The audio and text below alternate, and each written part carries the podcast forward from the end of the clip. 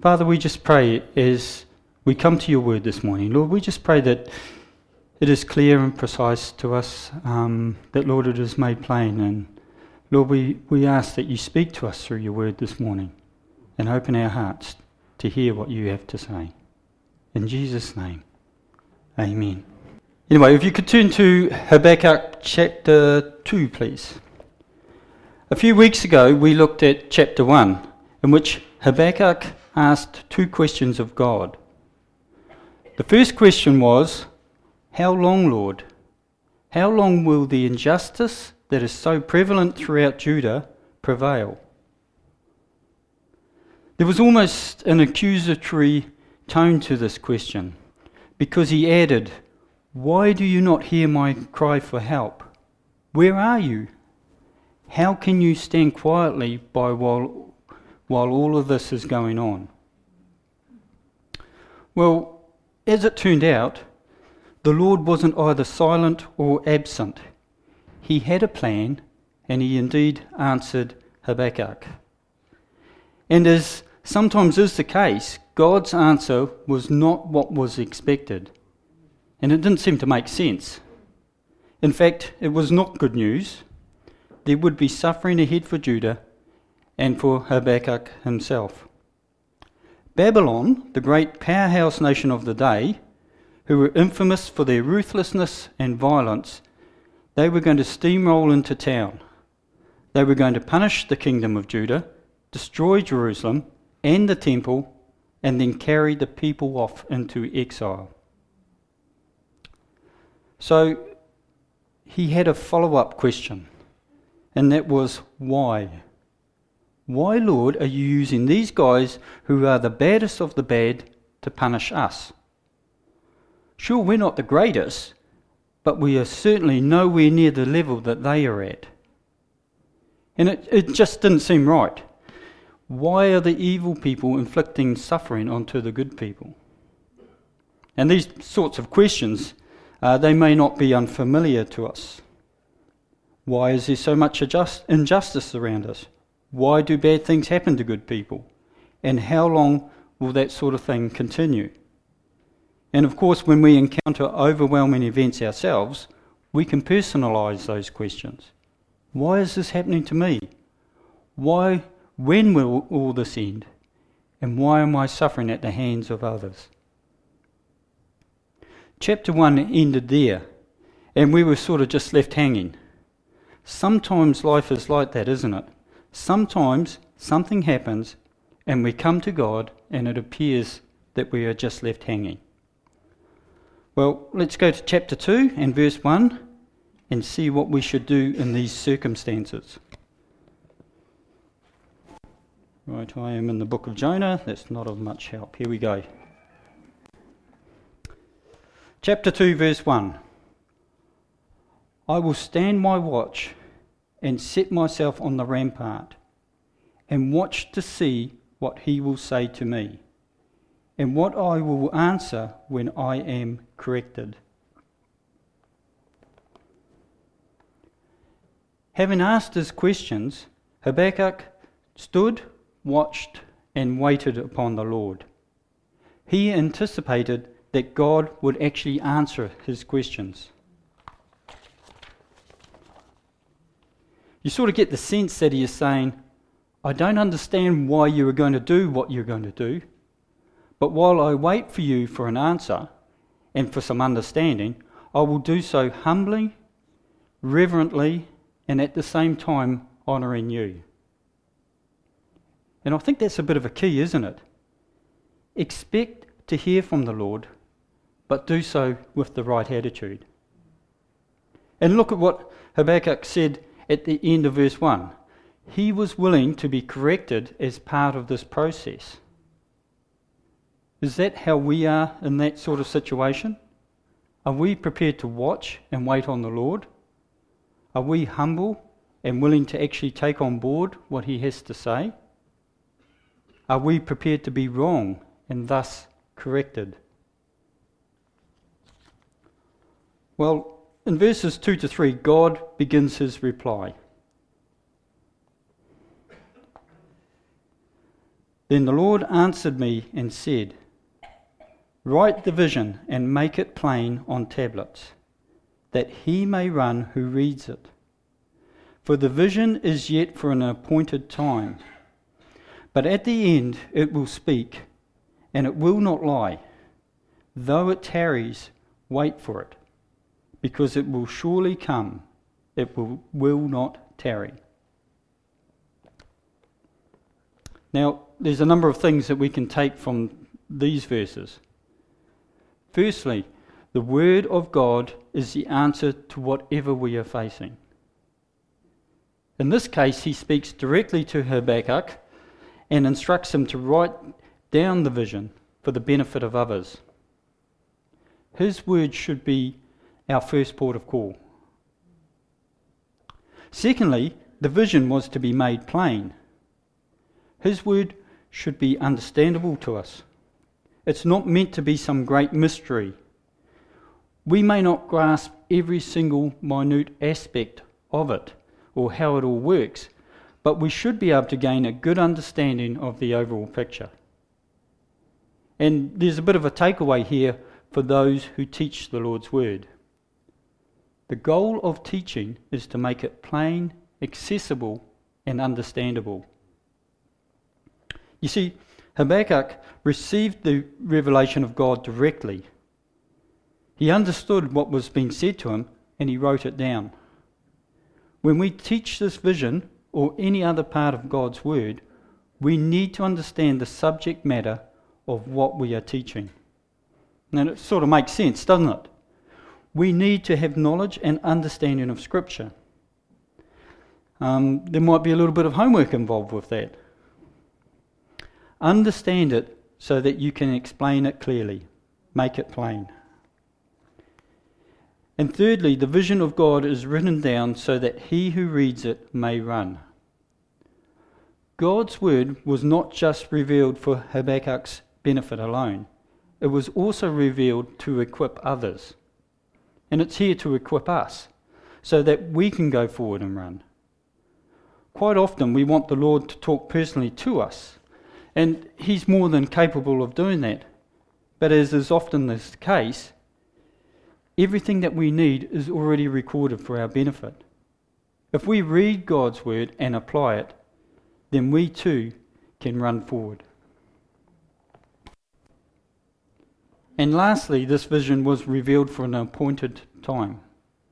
So not only was this revelation for the day that Habakkuk received it, but it was revealed for a time beyond that. Parts of it was given to equip those who were present there and then. Parts of it came about several years later during the exile. And as I mentioned last time I preached, this prophecy is just one step in God's ultimate plan. That plan has been fulfilled, fulfilled throughout history, and it has also been fulfilled today, and the final fulfillment is still to come. One thing for certain is that his word will come to pass. I mean, why else do we in 2022 do we read and study a revelation that was spoken two and a half thousand years ago? God's word is written for the benefit of others to equip them, and it has been fulfilled throughout eternity. Okay, so verse 1 is about Habakkuk being prepared to receive God's revelation. Verse 2 was all about what he was to do with that vision. And verse 4 is the start of the actual revelation, and it brings to us the crux of the message of the book of Habakkuk. Chapter, uh, chapter 2, verse 4. Behold the proud, his soul is not upright in him, but the just shall live by his faith.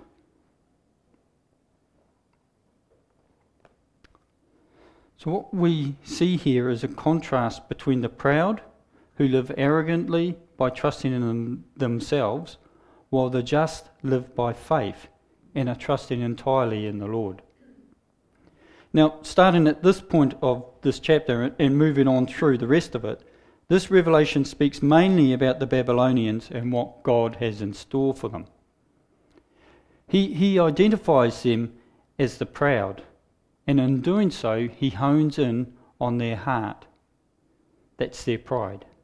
If, if you remember back to chapter 1, their God was their own strength. Pride is at the heart of their evil nature and actions. And he cements this by saying that their soul is not upright within them. Now, of course, pride challenges all of us in one way or another. We all have the tendency to want to be the centre of our own universe, and that's part of our human nature.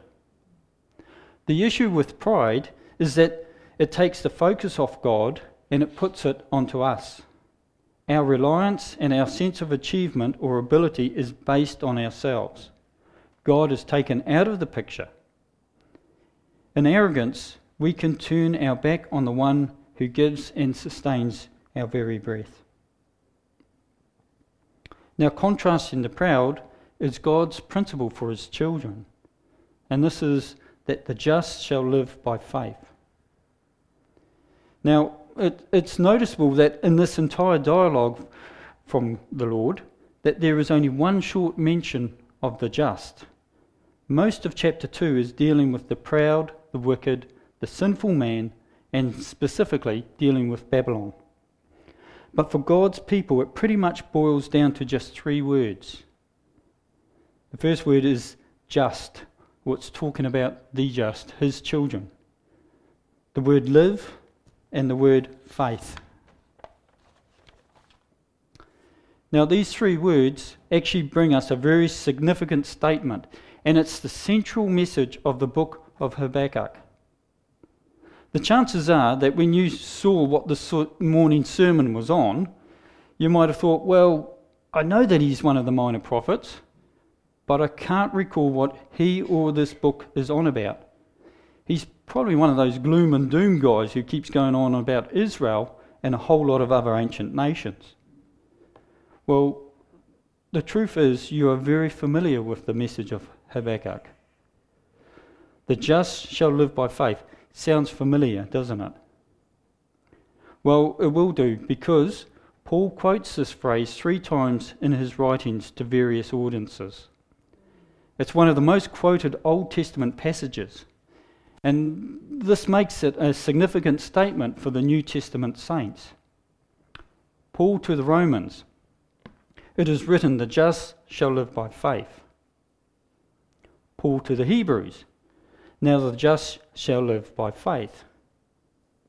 And also Paul to the Galatians, and you can sort of guess what he says.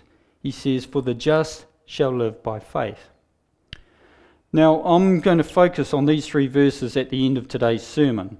We have a lot more sinfulness, wickedness, and dealing with the proud to wade through in the rest of this chapter.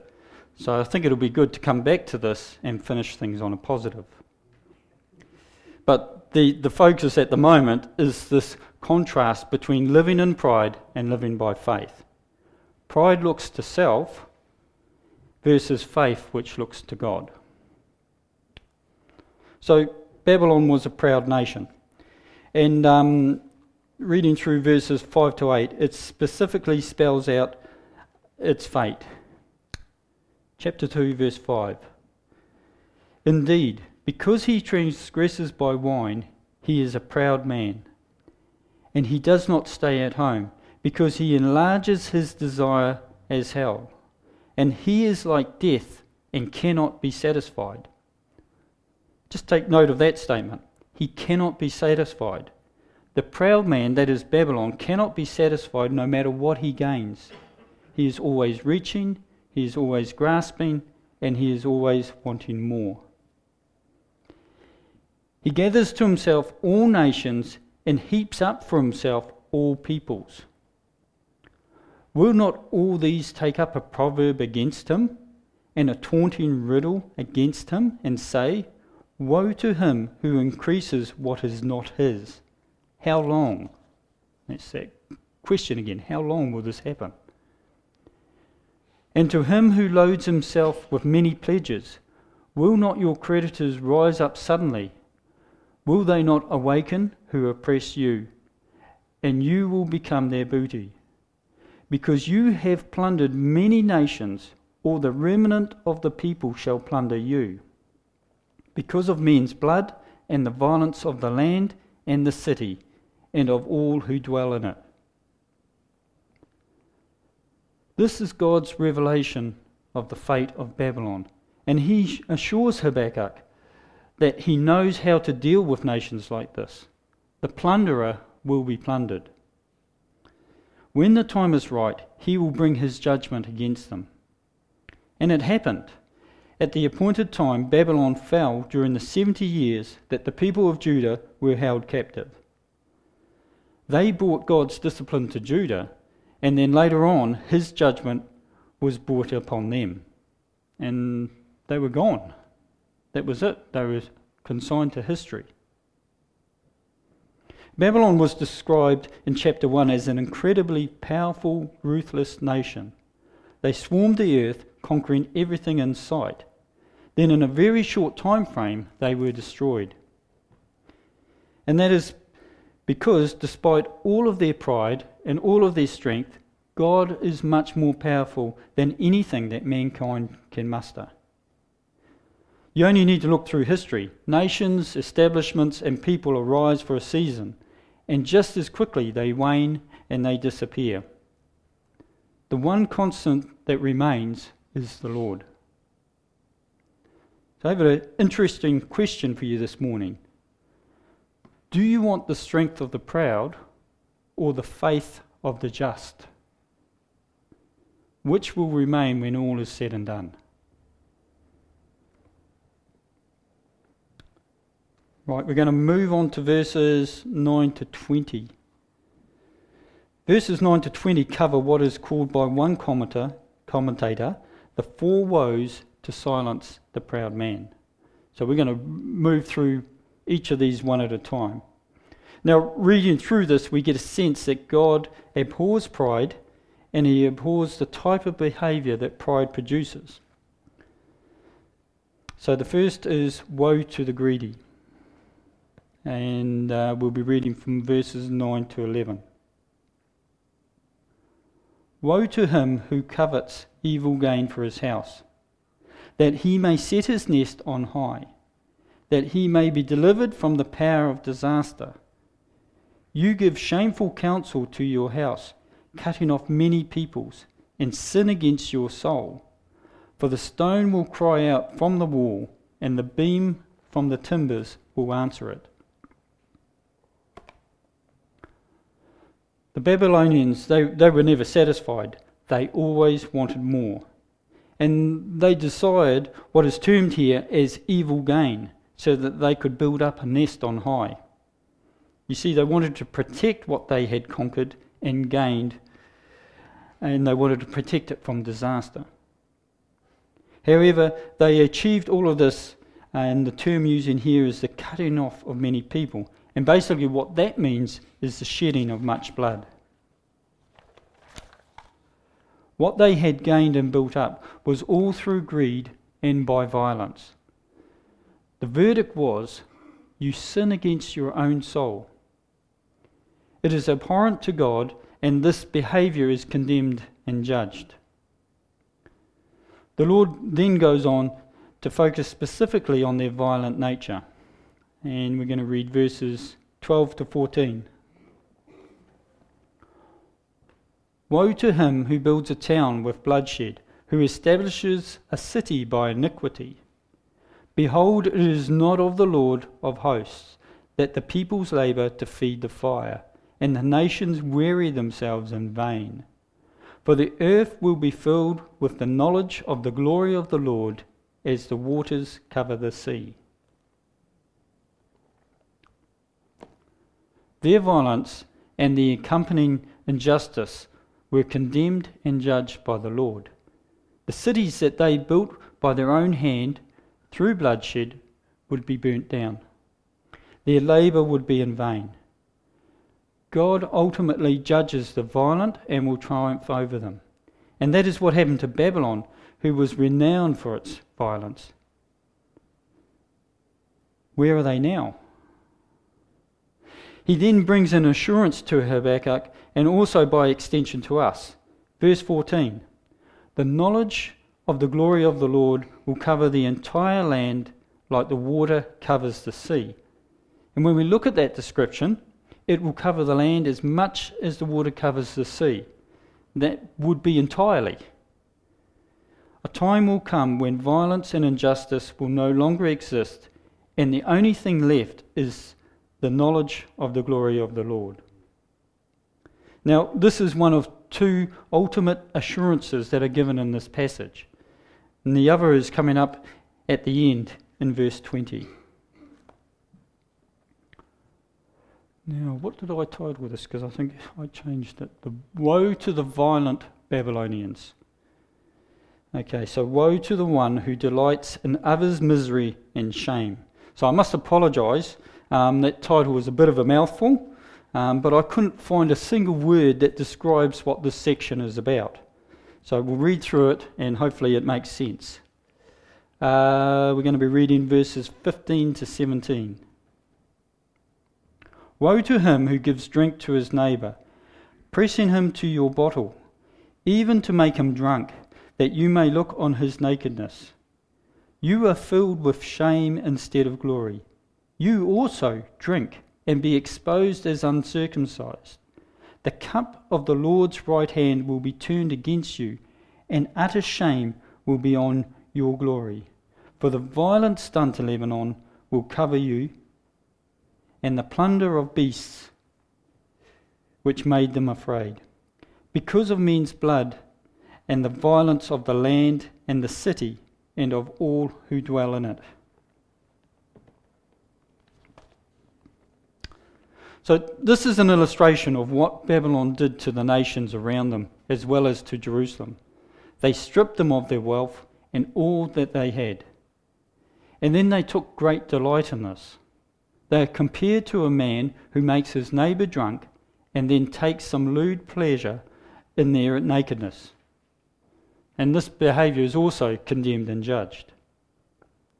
As is alluded here in, in, in, just that passage, their conquering ways was not just limited to people and cities.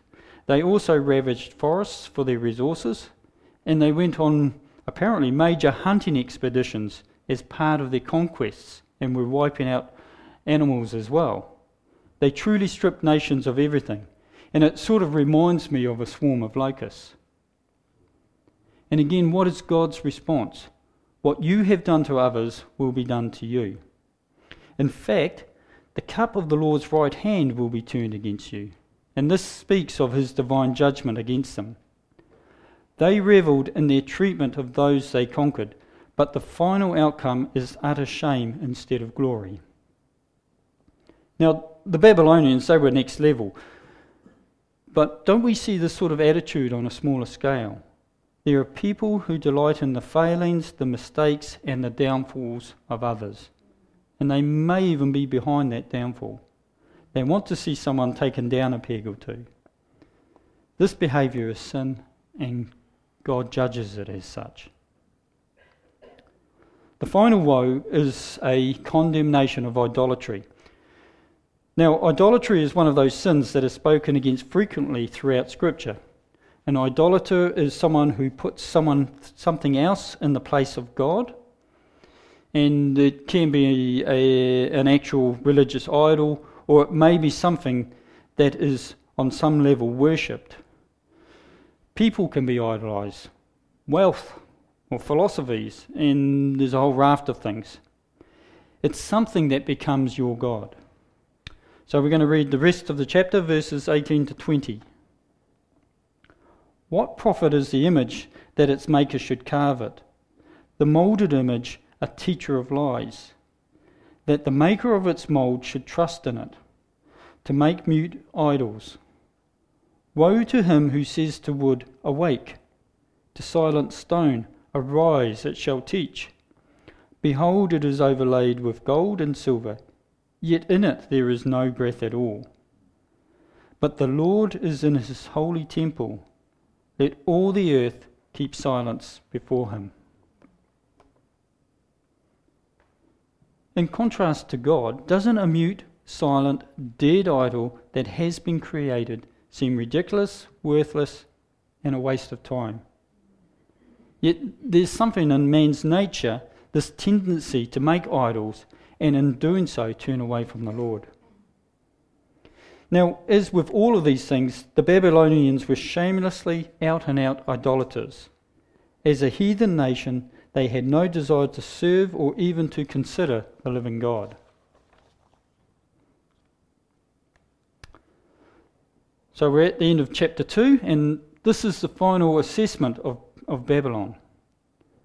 Their strength and their character as a nation consisted of such godless qualities as greed, violence, sadistic delight in having conquered other people, and idolatry. And all of it was cloaked in pride. How long, Lord, and why were the two questions at the beginning. Well, the Lord had Babylon's number. He wasn't unhearing or uncaring, and in his discourse, he makes it clear that he will pour out his divine judgment upon them at the appointed time. Verse 20 brings the closing statement to his answer The Lord is in his holy temple, let all the earth keep silence before him. Now, this is the second ultimate assurance that is given. All pride, all injustice, all sinfulness, all greed, all violence, and all idolatry is condemned, and it will come to an end at the appointed time. Despite their might or their wealth, those who practice such things will be silenced before the Lord. So that is where we leave Habakkuk this morning. And no doubt he is in a better place than where he was at the end of chapter 1. He, was, he still had much to go through, though. The things spoken of here were in his future. There was much suffering ahead for him and for the kingdom of Judah. But he now knew that the Lord of hosts had everything in hand. He knew the fate of those who were bringing such injustice, and he also would have been encouraged by that key verse the just shall live by faith. So, in closing, we are going to briefly explore the three times the core message of Habakkuk is used by Paul to teach and encourage the New Testament saints.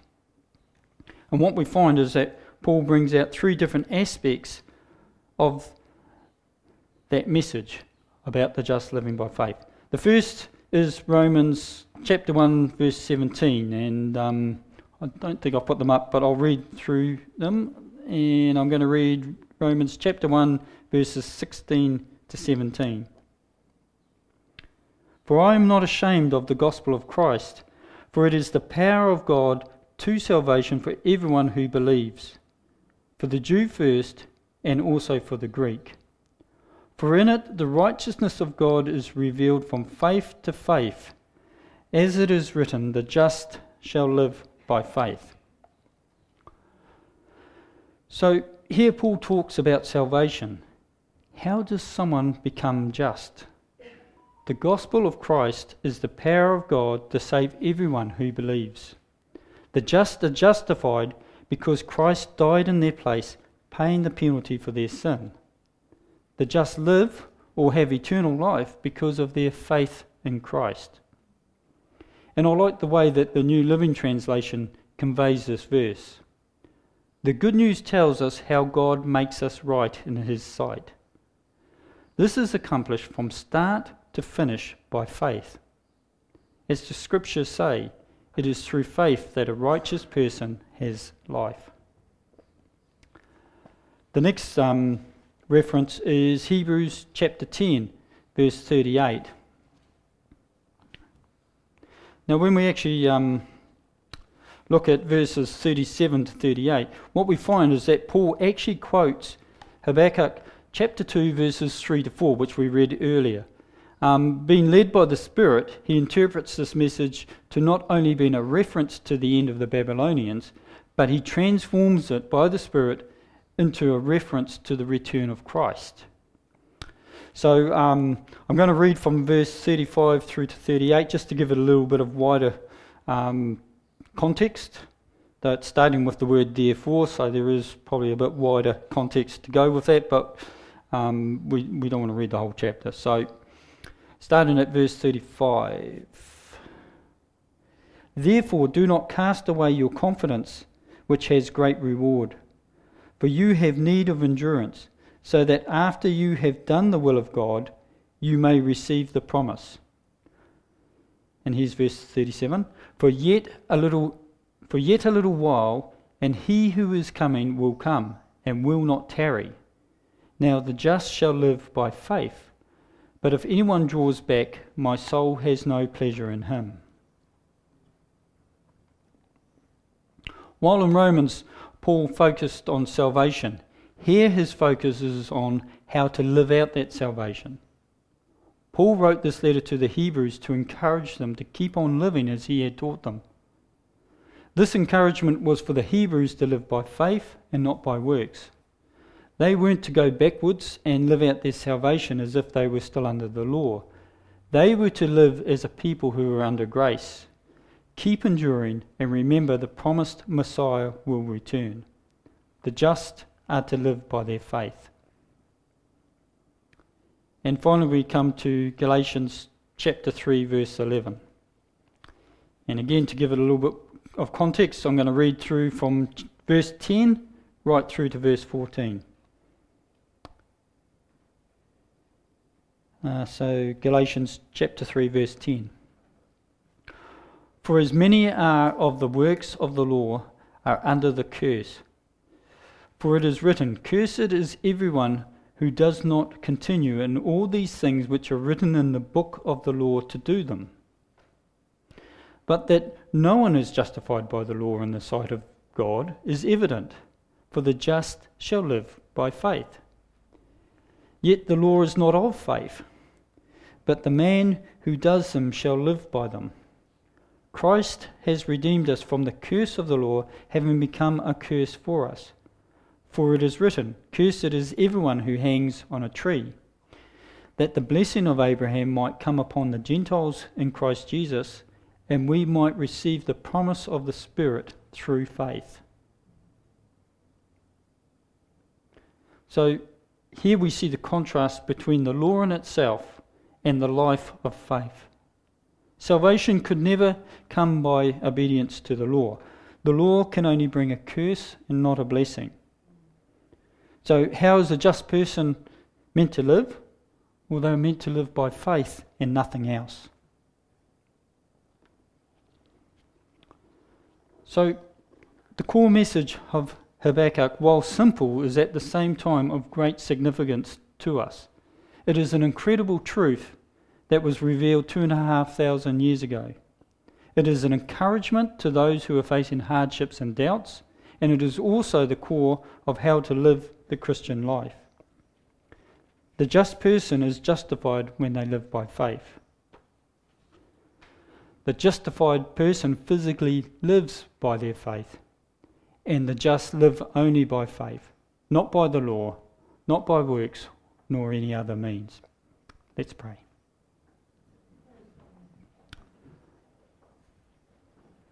Lord, we just thank you that your encouragement and your word to us is so simple. Lord, we are to live by faith. And Lord, we just pray that, Lord, that you just encourage each and every one of us here this morning, Lord, and, and those listening online as well. Lord, we just pray that you speak to us personally about where we are on that on that walk of faith. Lord, I pray for anyone who's, who's going through hard times or, or questioning or have doubts of you.